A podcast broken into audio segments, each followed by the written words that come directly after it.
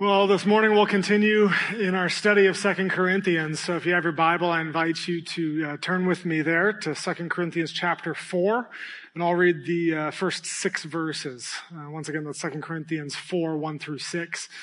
If you don't have your Bibles, I would encourage you to uh, bring them with you because every single week we're going to be in them, and uh, it's it's helpful for you to have it in the, the palm of your hands in your lap so that you can see what we're saying up here is, is true. We're not just making this up; it's right there, and um, it's it's helpful when you have it with you.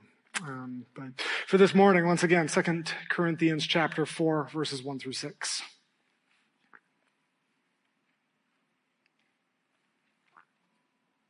What Paul writes. Therefore, having this mercy, uh, this ministry by the mercy of God, we do not lose heart, but we have renounced disgraceful, underhanded ways. We refuse to practice cunning or tamper with God's word, but by the open statement of the truth, we would commend ourselves to everyone's conscience in the sight of God. And even if our gospel is veiled, it is veiled to those who are perishing in their case, the God of this world has blinded the minds of the unbelievers to keep them from seeing the light of the gospel of the glory of Christ, who is the image of God. For what we proclaim is not ourselves, but Jesus Christ as Lord, with ourselves as your servants for Jesus' sake. For God, who said, let light shine out of darkness, has shone in our hearts to give the light of the knowledge of the glory of God in the face of Jesus Christ. Would you pray with me? And Father, we know that you are gracious to us and patient with us in our um, own shortcomings, in our own misunderstandings. And so that I pray that our time together right now would bring uh, clarity through your word. As we discover your very heartbeat and what you care about, would your spirit show us uh, where we are ignorant in our ways and help us to understand. By Jesus' authority, we pray all of these things to you. Amen.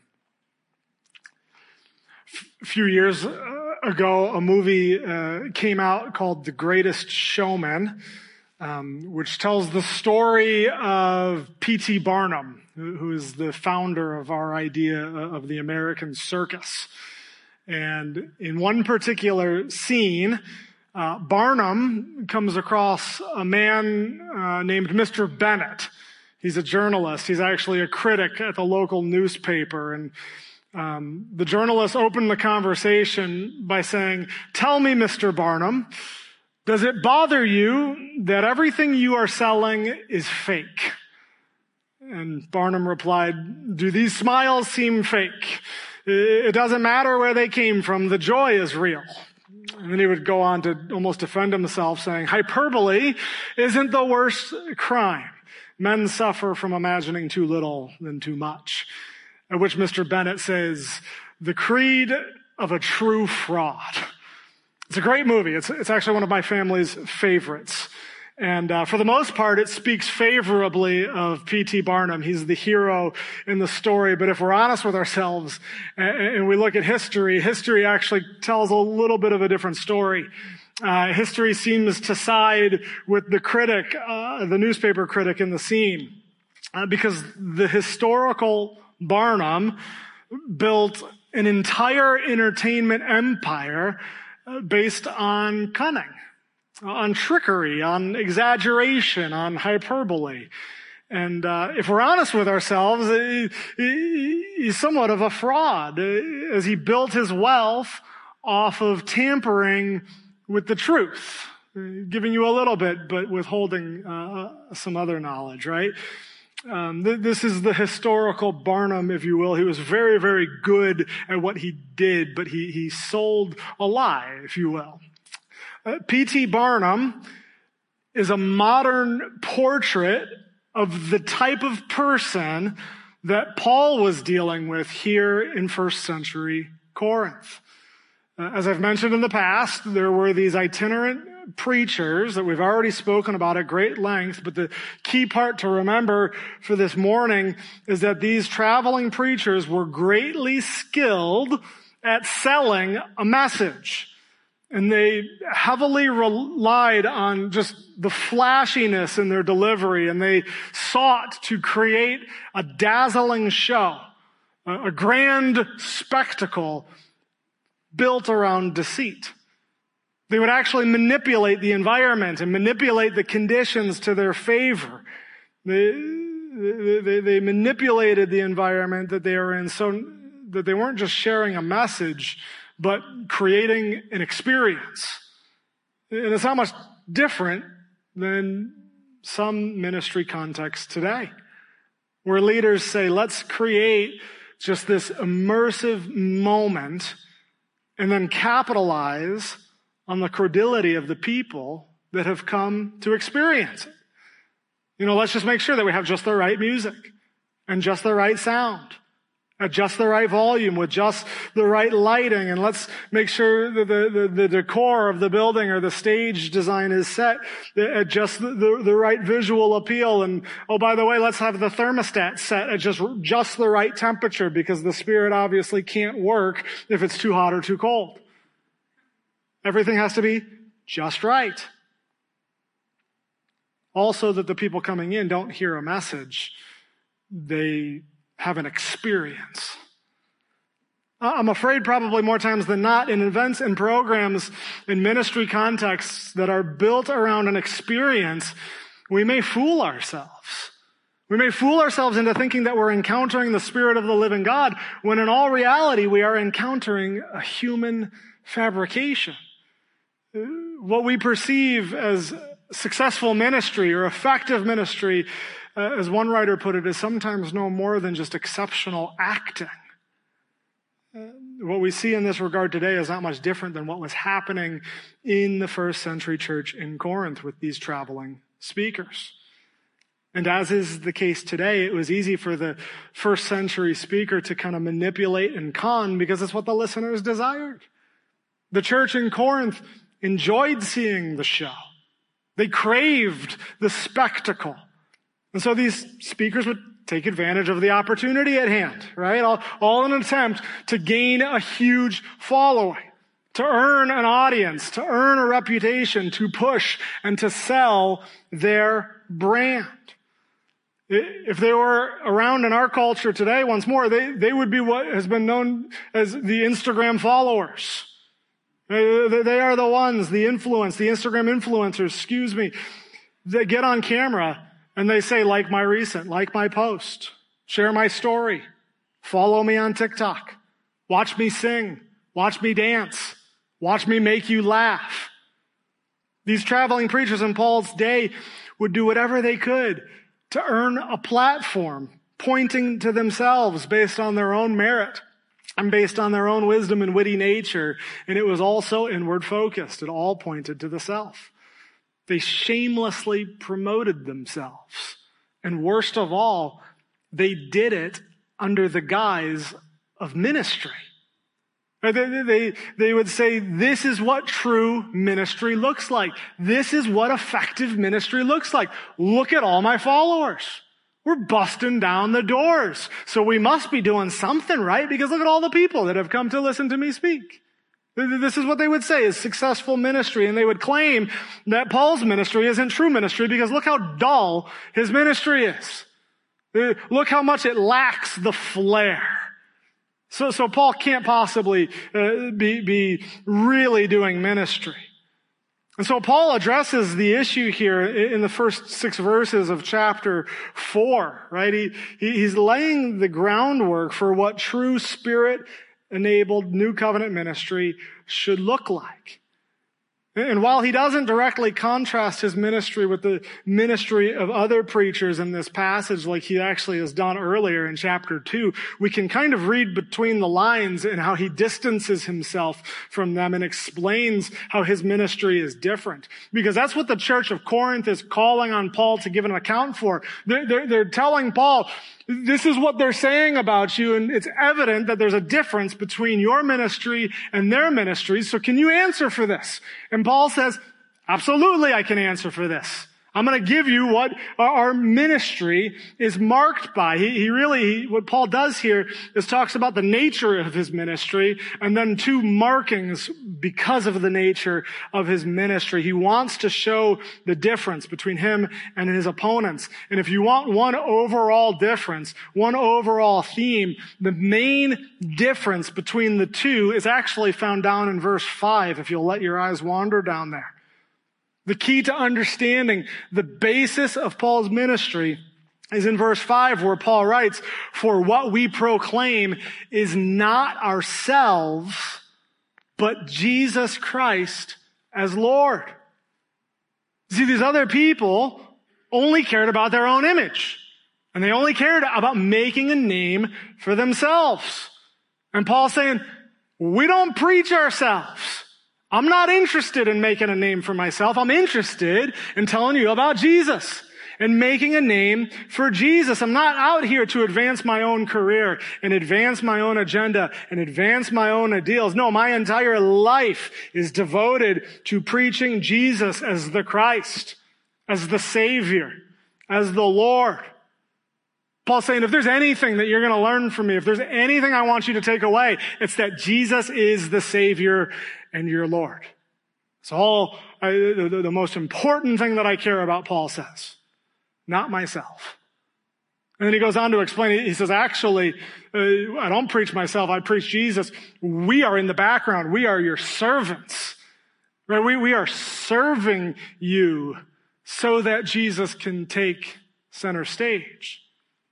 Paul's saying, I'm going to take the lowly position of the servant in humility for Jesus' sake. Now, having taken the posture of a humble servant in his flesh, it would have been very easy for Paul to play that comparison game. Right? To, to compare himself to these other so-called successful ministers. It would be easy for him to say, well, how do I stack up? How, how, how can I even compete with these other guys? I mean, look at how talented they are. And look at how many people come in week in and week out and hear them. Look at all the resources that they have. How can I even compete? Why should I even bother? That in and of itself can be a discouragement for somebody who's uh, working in ministry, whether it be volunteer uh, or vocationally, but even beyond the constant temptation of that comparison game that robs so much joy, gospel ministry by nature is a breeding ground for discouragement. C.H. Spurgeon puts it so well uh, in, his book, in his lectures uh, to my students, is what the book is called.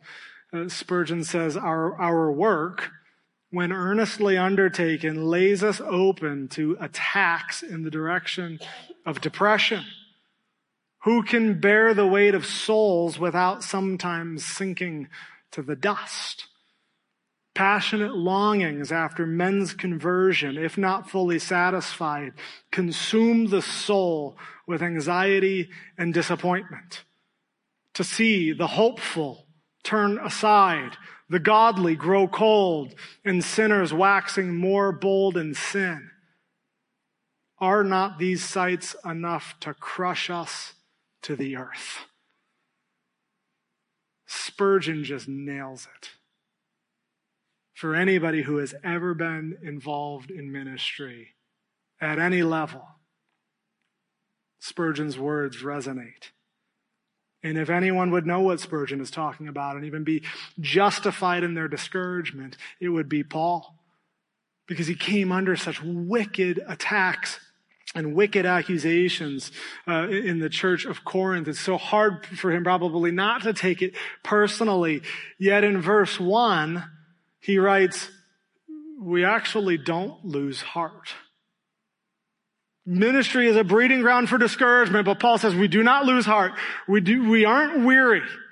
Right? In the face of so much potential discouragement, we don't lose enthusiasm. We don't lose steam. Why? Paul gives us the reason. Because we have this ministry by the mercy of God. Having this ministry by the mercy of God, we don't lose heart as a result. Paul attributes his lack of discouragement on the basis that his ministry is actually a mercy of God. When Paul met Jesus on the road to Damascus, he was against Jesus and he devoted his entire life at that point to persecuting Jesus and persecuting his followers. He was actually on his way to Damascus to arrest Christians at that moment when he met Jesus. So Paul was dead to rights at that moment, and Jesus had every prerogative to take care of Paul right then and there, but he didn't. He showed mercy. He showed mercy, and then in a weird, strange turn of events, God actually, Jesus actually calls him into ministry. He gave him mercy, and then he said, Now, Paul, I'm going to send you. You're going to go out and you are going to share the gospel with the Gentiles of the world.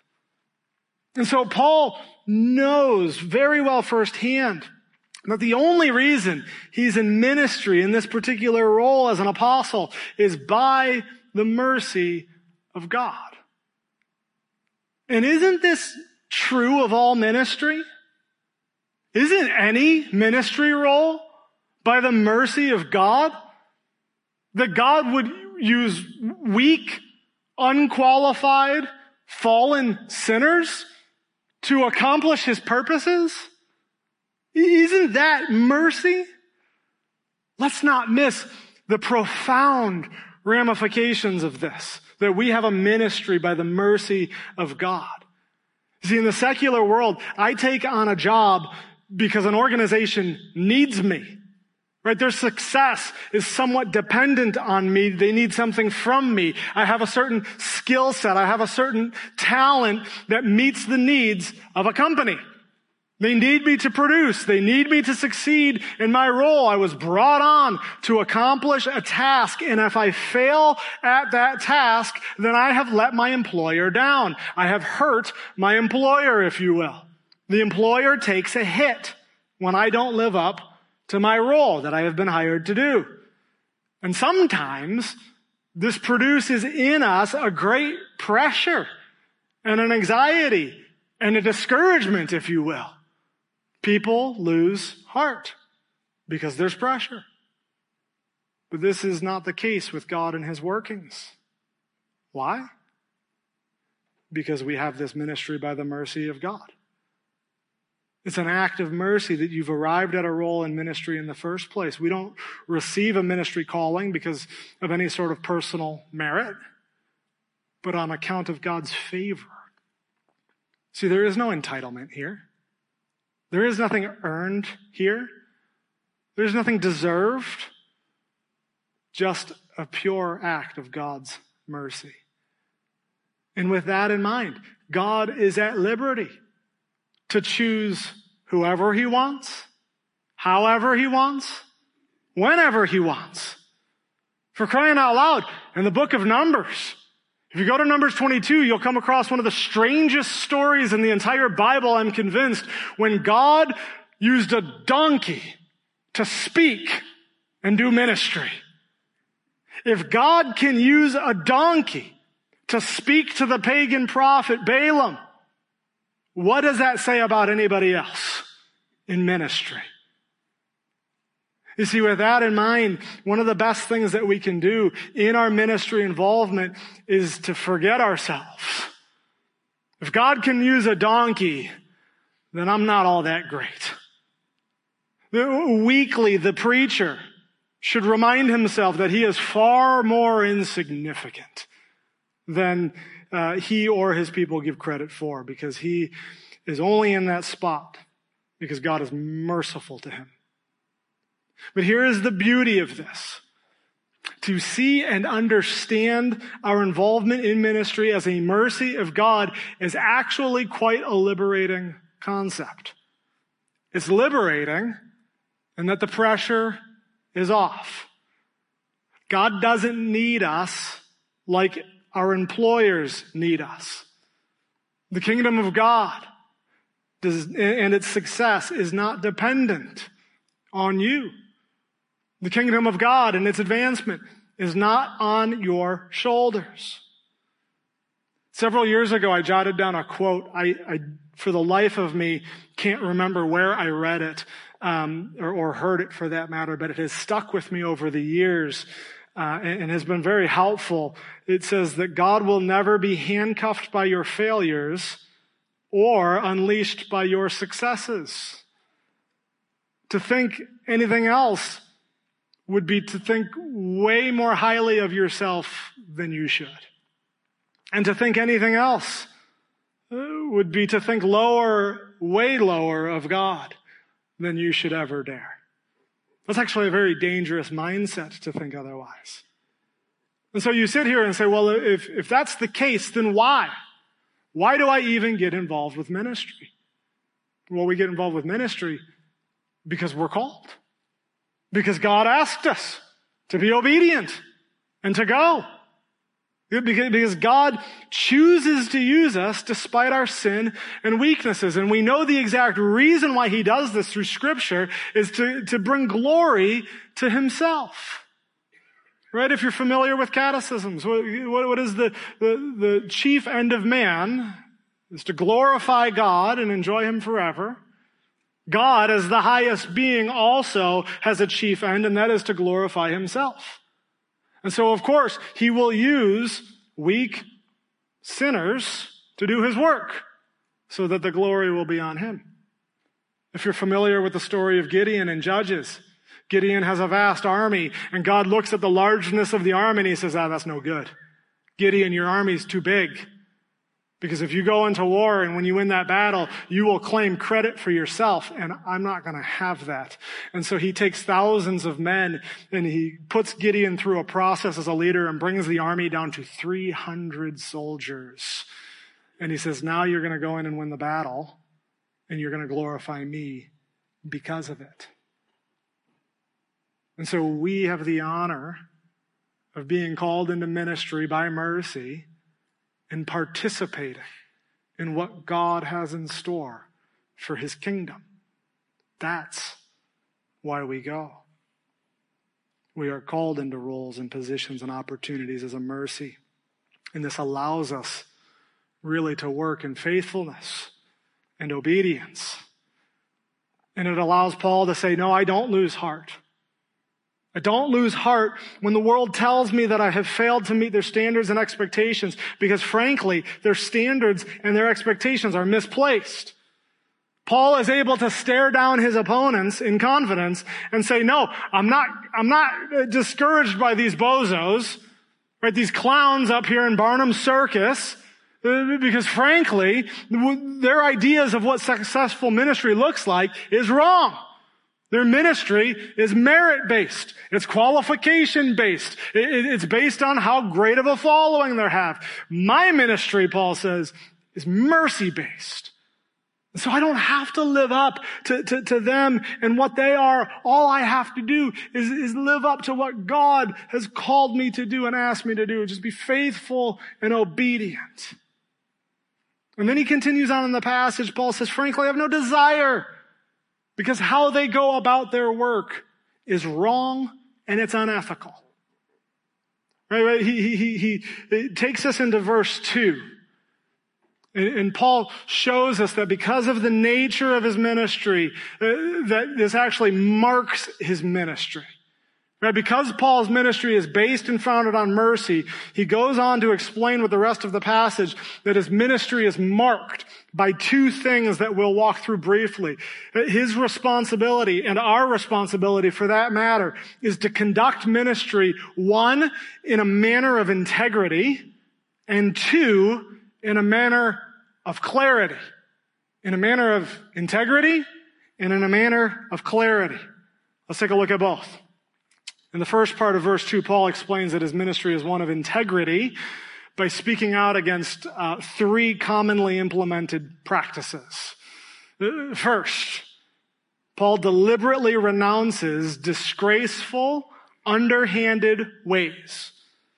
A literal translation here uh, would say that, that uh, he has renounced the things that are hidden because of their shame.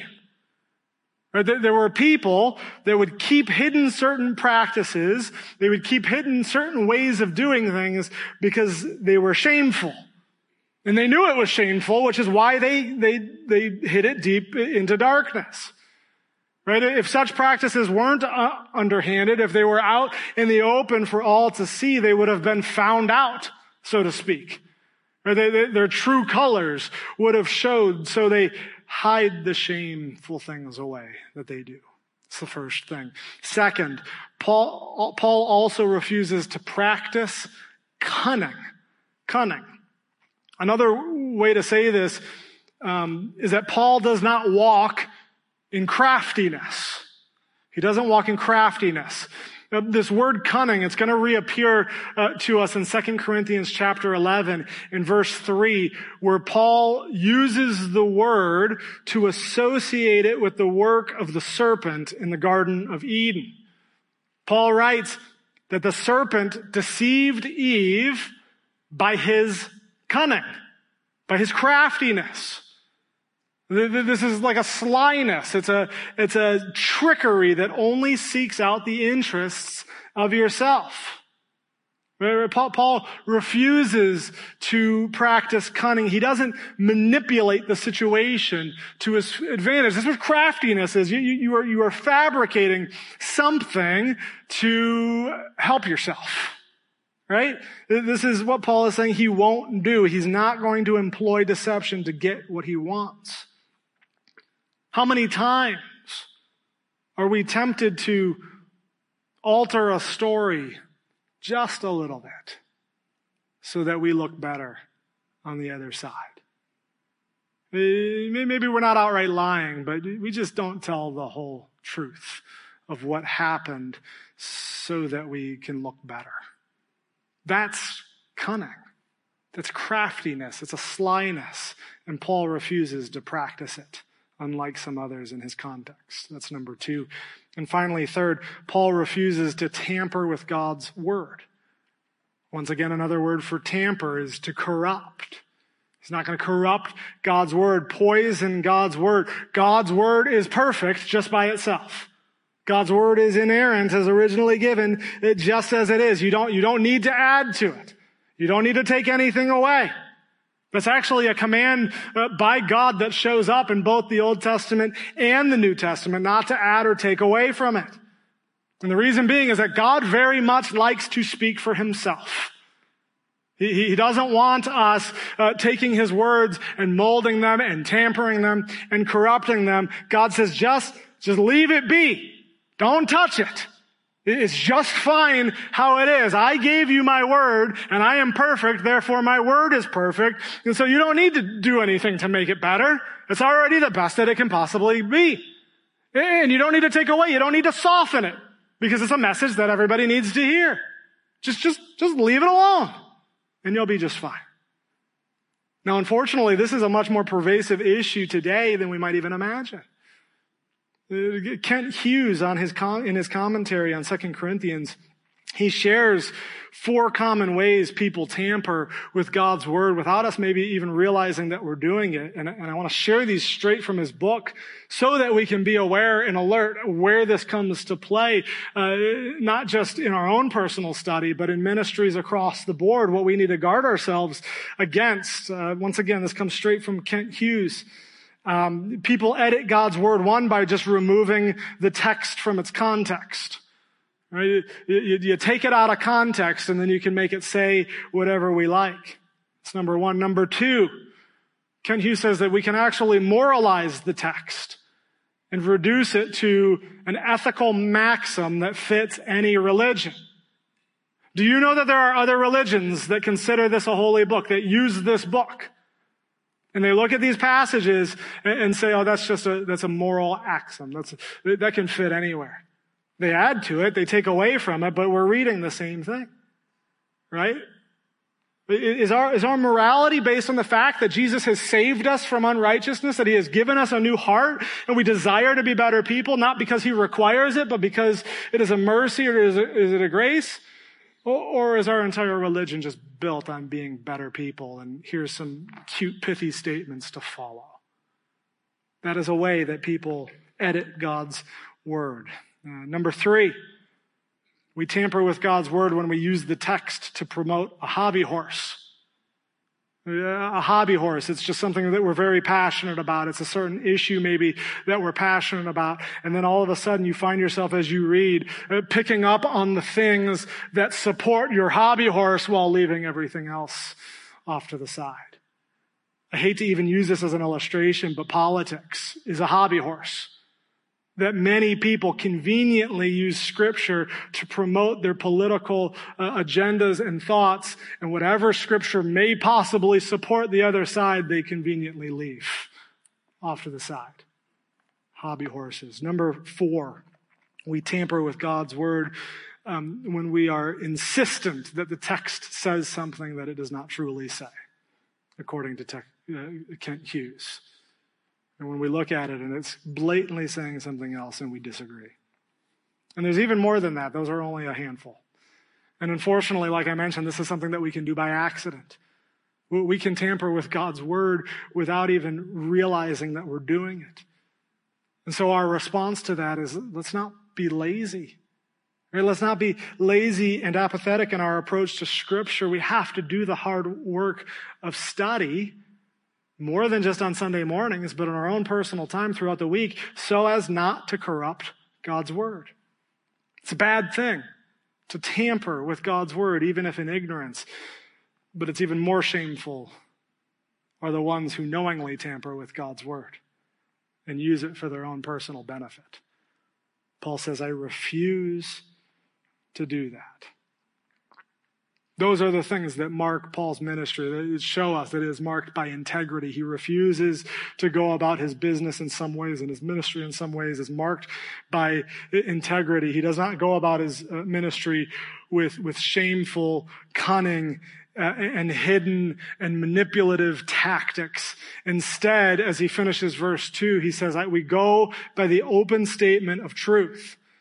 Or in other words, he sets forth the truth plainly. Unlike others, Paul has nothing to hide. The, the word that he preaches is an open declaration. It's, it's a full disclosure. Paul's saying it's all there. It's all out on the table. I'm not hiding anything from you behind my back. There is no sleight of hand. This is it. Take it or leave it. Full disclosure. And with this, we see that Paul's ministry is marked by clarity. It's marked by clarity. And in those instances where it seems that there isn't clarity, where, where the whole truth isn't seen, uh, Paul actually returns to the illustration of the veil that we looked at last week. Verse three, Paul writes, even if our gospel is veiled, even if, if there isn't clarity, almost as if to say uh, it's not veiled, but in the instances that it would appear that there's no clarity or sight, it's veiled to those who are perishing. When someone doesn't understand the simplicity of the forthright gospel, the truth plainly presented before them, Paul is saying it has more to do with the person on the receiving end of the message than it does with the message itself. The message is veiled not because the message is imperfect, or the message falls short. No, it's not veiled because we're keeping something from you. Paul says it's veiled because you don't have the Spirit that lifts the veil. This is why, as believers, you, you think about the message of Jesus. And perhaps you've been walking with him for many years and you say, This is so simple. This is so easy to understand. So why don't my loved ones get it? Why don't they understand? Why is it so hard for them? It's because they're veiled. And just because there is a veil doesn't make the message any less glorious. It actually speaks to the thickness, the callous that's built up on their hearts and their minds. Paul's point here is summarized well by John Calvin when he writes that the blindness of unbelievers in no way detracts from the clarity of the gospel. The sun is no less bright because blind men do not perceive its light. You see, this shows us where the rejection and the lack of clarity lies. The, the, the, the, rejection of the gospel, the lack of clarity is not merely due uh, primarily to a decision made against God. It's not a decision, but it's actually a condition. It's a condition of the heart. It's those who are perishing.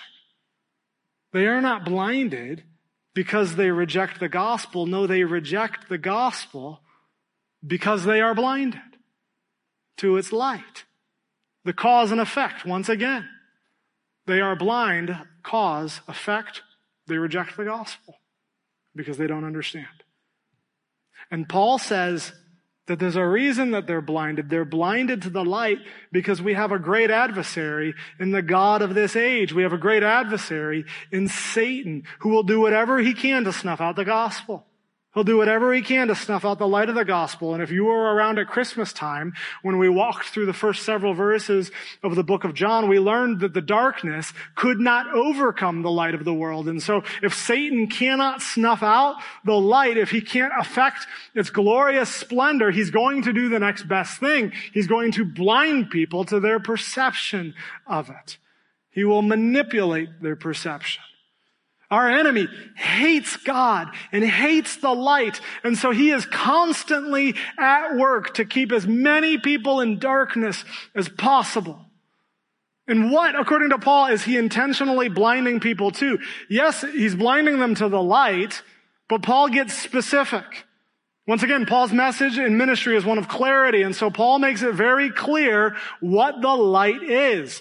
At the end of verse four, Paul writes, Satan has intentionally blinded the minds of the unbelievers to keep them from seeing the light of the gospel of the glory of Christ, who is the image of God. Satan blinds people from seeing Jesus. And not just from seeing Jesus, but seeing Jesus for who he really is. Satan's number one priority is to keep people from seeing and knowing and loving Jesus. Certainly he wants you to be unholy and he wants you to be unrighteous and he wants you to be rebellious. Yes, he wants all of those things, but his number one priority, his main objective and ultimate desire is to shield Jesus from our sight. Why specifically Jesus? Why doesn't he primarily want you just to be a bad person? Why, why is it specifically Jesus that he cares about the most? Paul answers the question because Jesus is the image of God. Remember what I said earlier. Satan hates God and he hates everything about God and he hates God's will. And Jesus is the image of God. So naturally, Satan would do anything to keep Jesus from our gaze because he knows if we see Jesus, we will see God. Jesus is the image of God. What does it mean for Jesus to be the image of God? Uh, to be an image, it's a true representation. Oftentimes after services, my own son, Jacob, uh, at six years old, will come down, he'll, he'll embrace me, he'll give me a big old hug, and he'll stand by my side while many of you come up and, talk. And, and there are many of you who look at him and then they look back at me and they say, my, what a spitting image your son is of you. He looks so much like you. Now they're just talking about his physical appearance, but the resemblance doesn't just stop at the looks, at the physical uh, appearance. No, he looks like me, and he talks like me, and he walks like me. He has the same humor as me. He even eats like me, which is really impressive for a six-year-old. Right? Everything about him points to me as his father. He is a, he is a small representation of who I am. And in a similar, but even more so fashion, Jesus is the image of God. And he isn't just a partial image like my son is to me. He is a full image of God. To see Jesus is to see God. And to not see Jesus is to not see God. And he's the full representation of God because he is God. He is the embodiment of God. He is God in the flesh. And Jesus demonstrated this by going down to the grave in his death and then walking out three days later, overcoming death to show that he was really who he said he was, the son of God, the true man God. And then, here's the cool part. He appeared to hundreds of people. Why? To clearly show them the proof of his resurrection. And that right there is why Paul has a ministry of clarity and openness and forthrightness because this ministry is a mercy of God and God is a God of clarity. The entire story of the Bible is one of clarity, is one of revelation. Every single word jotted on the pages of this book ultimately points to God and who He is. He has given us His word as a grace to tell us who He is. And it most primarily uh, came about in the person of Jesus. There is nothing secret about Paul's ministry because there is nothing secret about what God complain, uh, what God proclaims. There is nothing hidden about this message. There is no cunning deceit. There are no underhanded motives. There is no fine print. There is no sleight of hand. It is all out there on the table for all of us in this room to see. Take it or leave it. We're not withholding anything from you. There is nothing private about the good news of Jesus. No, God has fully revealed himself to us and has shown us in Jesus everything we need to come back into a restored relationship with him. It's all there. And the same God who said, let the light shine out of the darkness Verse 6 The God who took the chaos of darkness at the dawn of time itself and said, Let there be light, and there was. That same God who gave the earth its form and its order has also, verse 6, shone in our hearts to give the light of the knowledge of the glory of God in the face of Jesus Christ. He has taken the chaos and the darkness of my life and said, Let there be light. And he gave it spiritual form. And when we recognize Jesus' face, when there is clarity, when we see him for who he truly is, when his face is finally separated out among the crowd of all the fake saviors in the world that we come across in our life. And Jesus alone stands as Christ, and Jesus alone stands as Messiah and Savior and Lord. The light bulb clicks. The veil is lifted. And suddenly, everything in this world and in my life is made clear. I pray that that is the case for you today as you walk out of this room. Would you pray with me? Heavenly Father, we thank you that you have given us clarity.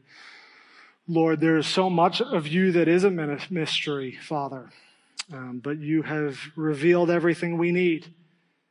You, you have gone to great lengths and great pains to reveal yourself to us in the form of your son Jesus, who came and stepped down out of heaven, uh, not counting equality with you as something to be grasped, Father. He gave up the, the privileges of what it means to be God, Lord, and, and stepped into human flesh, kept his divinity, but humbled himself to death, even death on a cross, so that we would know you and your name would be glorified.